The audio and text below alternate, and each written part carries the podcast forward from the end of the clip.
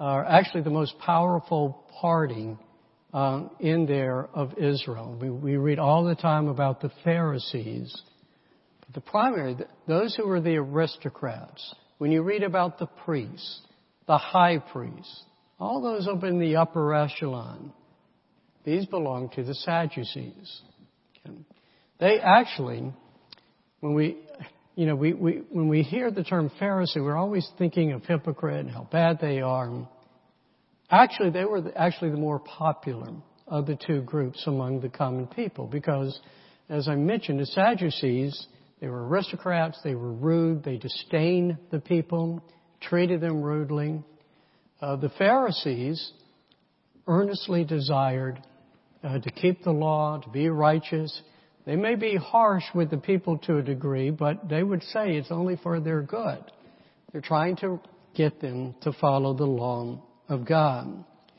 But the, um, the biggest contrast between these two groups had to do with their doctrine, their religious beliefs.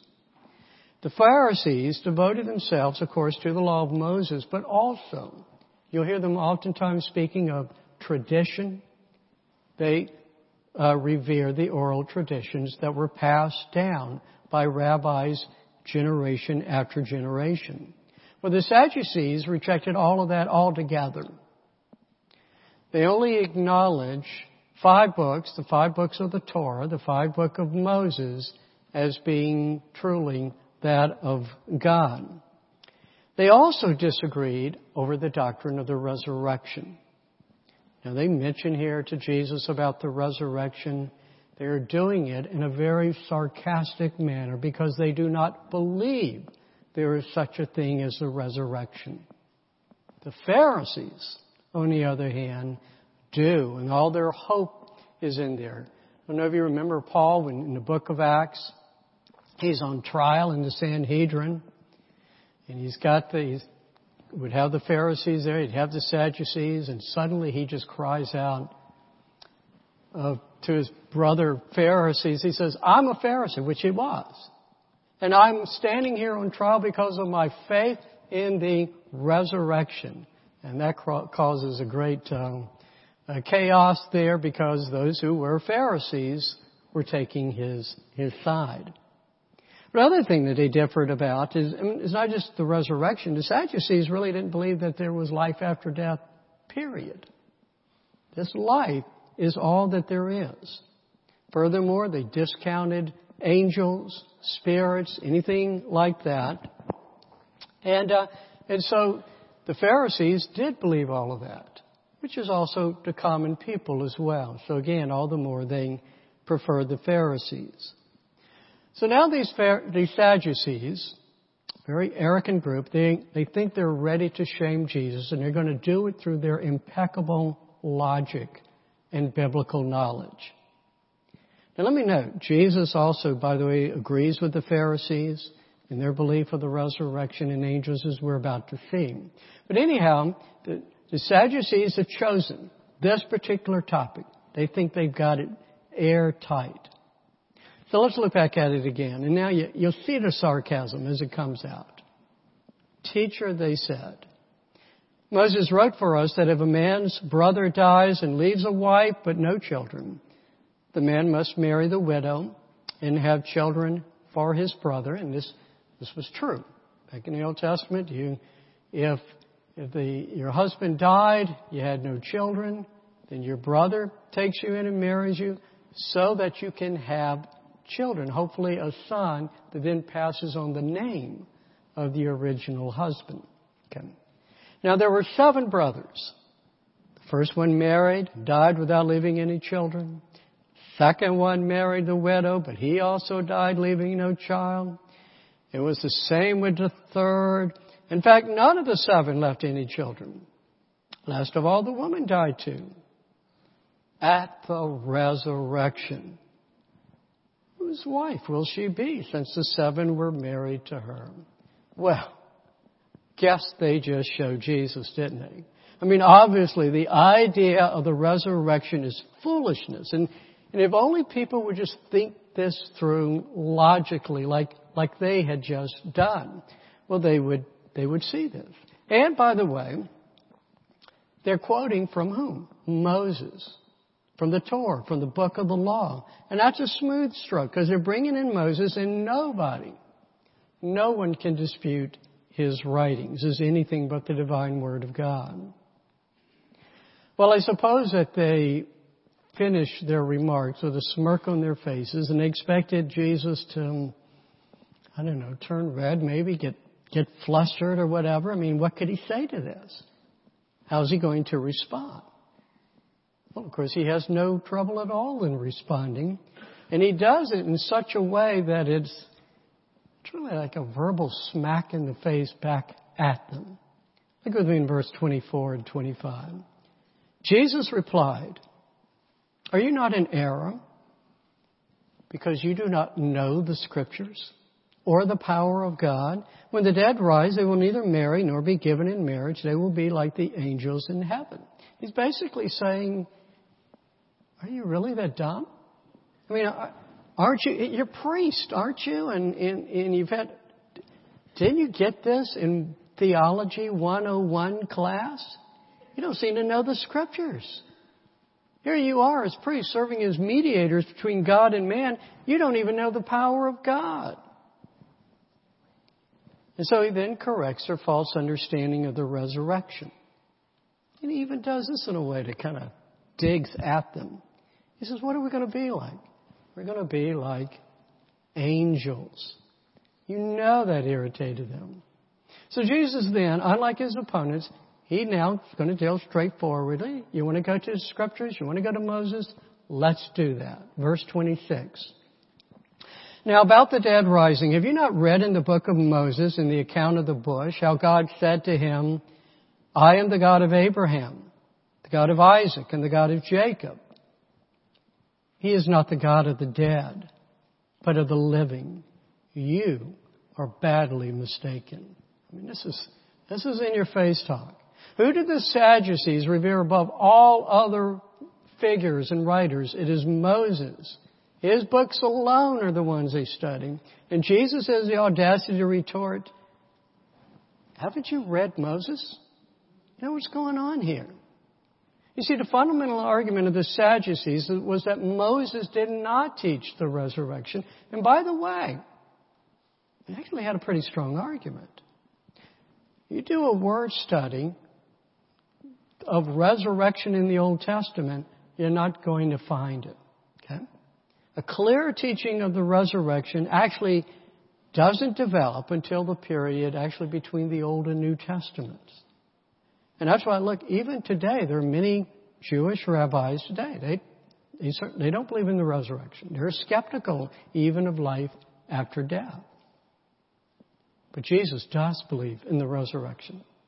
He does believe in life after death, and he goes straight to the writings of Moses to prove his position. Now, he, his answer maybe appears to be a little bit more than a clever retort. And there's some commentators who think he's just kind of playing around with words. He says, God is the God of the living because he says, I am. I am the God of the patriarchs, not I was. But Jesus is not a mere, he's not merely spinning kind of words and phrases. He's not playing with the grammar. Jesus is the master rabbi and he understands the full depths of the Holy Scriptures. What does it mean he's taking us to? Of calling himself the God of Abraham, of Isaac, and Jacob. Well, consider what the statement would mean from the viewpoint of the Sadducees. Okay? To them, it would mean God is saying, look, I, I was their God only while they lived. At death, at the moment of man's greatest fear, well, I cease to have anything to do with them. They're now non-entities. They do not exist except in memory. And that promise to Abraham that he was to be the father of millions, you know, this was a promise for him to dream about. You know, it kind of cheered him up while he existed, but nothing more because there is no future for Abraham. There's no future for anyone. So do you, Jesus is saying, Do you really think that the message that God was giving to Moses as he called his people to, to lead them out of Egypt, do you actually think that he was saying to this, I am your God, Moses, well, while you're alive. But then when you die, you're not going to be anymore. Do you, do you believe that Moses left his secure life at the age of, of 80 to do a work that he admittedly feared to do because he was so moved at the idea of God proclaiming himself as, as a God of people who no longer exist? God is not a cemetery keeper. He does not walk around the big cemetery in the sky pointing to memorial stones and saying, you know, I remember your father Abraham. Boy, we had some good times together. I, I miss him. Oh, there's Jacob's grave. Oh boy, boy, he was a rascal, wasn't he? Yahweh, Jehovah, I am who I am is the God of the living, not the dead. And that is the plain way in which, isn't that plain on how God interacts with His people? Are we to believe that He created man in His own image, man and woman, just the pass the time with Him for a little while before His life is snuffed out? You know, kind of like He was bored and He needed a few people to entertain Him or something. Come on, Sadducees. Think about this. What's the tree of life about? in the book of Moses if God had not intended for man to live forever. And Sadducees, let's, let's keep up the Bible study for a moment. In Genesis 5, Moses lists the descendants of Adam, noting how each died, but then he adds that, but God took Enoch away. Is there a way to end life without dying? Doesn't it make more sense to understand that Enoch is still alive with God? And do you really think that the Exodus, that it was actually nothing more than improving living conditions?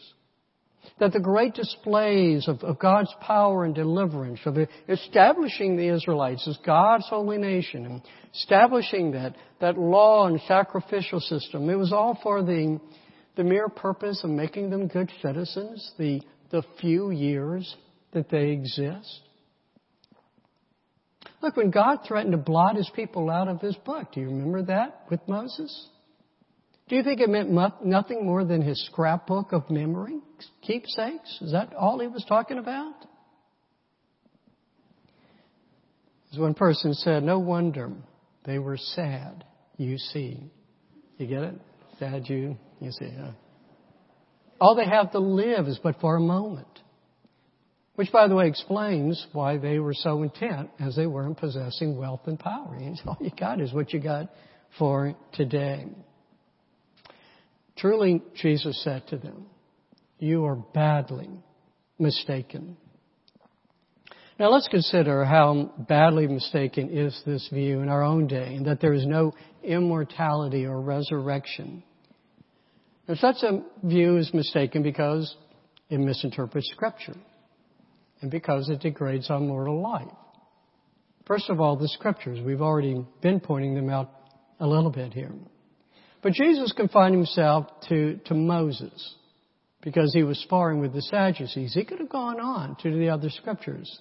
He could have pointed to Elijah, who was taken to heaven in a chariot of fire. He could have recited Job's great statement of faith. I know that my Redeemer lives and that in the end he will stand upon the earth and after my skin has been destroyed, yet in my flesh I will see God. I myself will see him with my own eyes. I and not another. It could have gone to Psalm 16:11. You have made known to me the path of life. You will fill me with joy in your presence, with eternal pleasures at your right hand. You Could have quoted from the well beloved Psalm 23. Surely goodness and love will follow me all the days of my life, and I will dwell in the house of the Lord forever. He could have pointed to the prophecy of Isaiah. In Isaiah 26, but your dead will live Their bodies will rise. You who dwell in the dust, wake up and shout for joy. Your dew is like the dew of the morning. The earth will give birth to her dead. You could have pointed to Daniel, chapter 12. Daniel's prophecy. At that time, Michael, the great prince who protects your people, will arise. There will be a time of distress such as not happened from the beginning of nations until then. But at that time, your people, everyone whose name is found written in the book, which is the book of life, will be delivered. Multitudes who sleep in the dust of the earth will awake. Some to everlasting life, others to shame and everlasting contempt. Of course, the greatest cause for us believing in the resurrection of life to come is Jesus Christ Himself. The Apostle Paul points this out in 1 Corinthians 15. But Christ has indeed been raised from the dead, the first fruits of those who have fallen asleep. For since death came through a man, the resurrection of the dead comes also through a man. For as in Adam all die, so in Christ all will be made alive, but each in his own turn. Christ the first fruits, then when he comes, those who belong to him. As he says again in Romans 6, if we have been united with him, like this in his death, we will certainly also be united with him in his resurrection. Or again in Philippians 3, I want to know Christ and the power of his resurrection and the fellowship of sharing in his sufferings, becoming like him in his death, and so somehow to attain to the resurrection from the dead. We don't need Paul to tell us. We have the promises of Jesus. In John 11, I am the resurrection and the life. He who believes in me will live, even though he dies. And whoever lives and believes in me will never die. Or the great word of, of comfort that we all love so much. Do not let your hearts be troubled. Trust in God. Trust also in me. In my Father's house are many rooms. If it were not so, I would have told you. I'm going there to prepare a place for you. And if I go and prepare a place for you, I will come back. Take you to be with me, that you also may be where I am. So deny, for us to have to deny the life after death, the resurrection, we would have to deny the promise, the hope, that fills the pages of Scripture. And there are those for whom it doesn't, Scriptures don't matter to them anyhow. And how wonderful it would be if all we had was just this life, nothing, nothing fighting about, no doctrines and all that. That's, well, those of you my age, you know, imagine. There's John Lennon imagining how wonderful life would be. Imagine there's no heaven. It's easy if you try. No, no hell below us. Don't have to worry about that. Above us, only sky. Imagine all the people. Imagine all the people living for today. Isn't that a wonderful thought? Well, let's imagine. Here's another fellow who imagined. Thomas Hardy. He was a, a poet and a novelist in the 19th century. You know, he he did not believe in heaven or hell. He did not believe in God. He believed that all that existed was this life. And he is an honest man who really can, looks at what life is about or not about. He writes, he writes this poem. If but some vengeful God would call to me from up the sky and laugh, thou suffering thing, know that thy sorrow is my ecstasy that thy love's loss is my hate's profiting. He's saying, look, you know, the, tragedy, the sorrows, and all that I'm going through. If only there was a God, and He's a vengeful God. I, you know, out there, and He's saying, boy, I want you to know what's happening to you is because of me. Okay, here's what He's, and He responds. Then I would bear it. Clutch myself and, and die, steeled by the sense of ire unmerited. I, I would be able to at least be angry at someone at the injustice of it all. Okay. But not so. How arrives at joy lies slain, that I've lost everything? And why unblooms the best hope ever sown? Crass casualty. To put it another way, pure chance obstructs the sun and the rain. And dicing time, just gambling time for gladness, cast a moan. He says, these purblind doomsters, these doomsters that are just an emptying force, could have just as easily given blessings in my life as pain. And so whether, whether it's something bad, whether it's something good, there is nothing out there that cares. Nothing. No one. There is no meaning to life. Okay? And without immortality and resurrection, why would it matter if there is a God in the sky? I mean, who cares? If all God does is play with us in our brief existence, what does it matter in the end? I mean, how terrible for a man who lives a wasteful life and realizes his error on his deathbed and then, then he dies. And he knows he's about to die and there is nothing he can do about his life. How meaningless for a man to live a life of self-sacrifice only to die in the good he did. It comes undone anyhow. The teacher in Ecclesiastes are right. All is meaningless if there is nothing but this life. But there is more than this life. And we are not God's play toys to throw away when we wear out. Our destiny is not to be a mere plaque on God's memory wall. As C.S. Lewis wrote in that Weight of Glory I've told you about before, you need to, to read that. There are no ordinary people. You have never talked to a mere mortal nations, cultures, arts, civilization. These are mortal. And their life is to ours as the life of a gnat. We're destined to live forever. Now, his point in bringing that up was that we should treat our neighbor with respect and with seriousness. You see, the Sadducees, they saw only temporal small mortals, and so they were arrogant and they mistreated people. I mean, all you got is just this one life, who cares? And this is a good lesson for us to take note of. I mean, Lewis points out further in, as he goes on to write. It is a serious thing to live in a society of possible gods and goddesses. To remember that the dullest and most uninteresting person you talk to may one day be a creature which, if you saw it now, you would be strongly tempted to worship or else a horror and a corruption, such as you now meet, if at all, only in a nightmare. All day long we are in some degree helping each other to one or other of these destinations. What we do, how we treat one another matters. It has eternal consequences.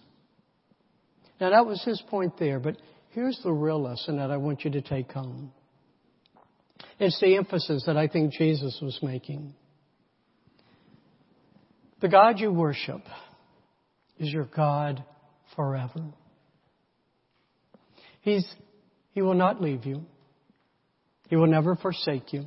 And especially at the time of your greatest peril, traveling into death, He who created you will sustain you.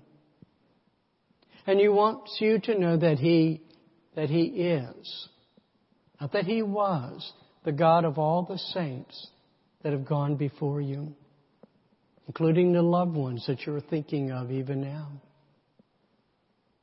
My God is the God of Allie Large, my Christian sister who died at 25. She is the God of Richard Shear, my college mentor who died in his early 30s. He is the God of my spiritual mentor, James Boice, who died at 61. And your God is, not was, the God of, well, you fill in that blank. You complete that sentence now. Is still their God, as He is your God. Where, O death, is your victory? Where, O death, is your sting? The sting of death is sin, and the power of sin is the law, but thanks be to God. He gives us the victory through our Lord Jesus Christ. Thanks be to you, our great God, that you have given us the victory over death. Because our Lord Jesus has won victory over death. And in His resurrection, we look to our own resurrection to come. And we give you thanks, our God, all of us here. All of us here have lost loved ones. We thank you that they, with us, even now, continue to worship our God who is our God forever. In Christ's name, Amen.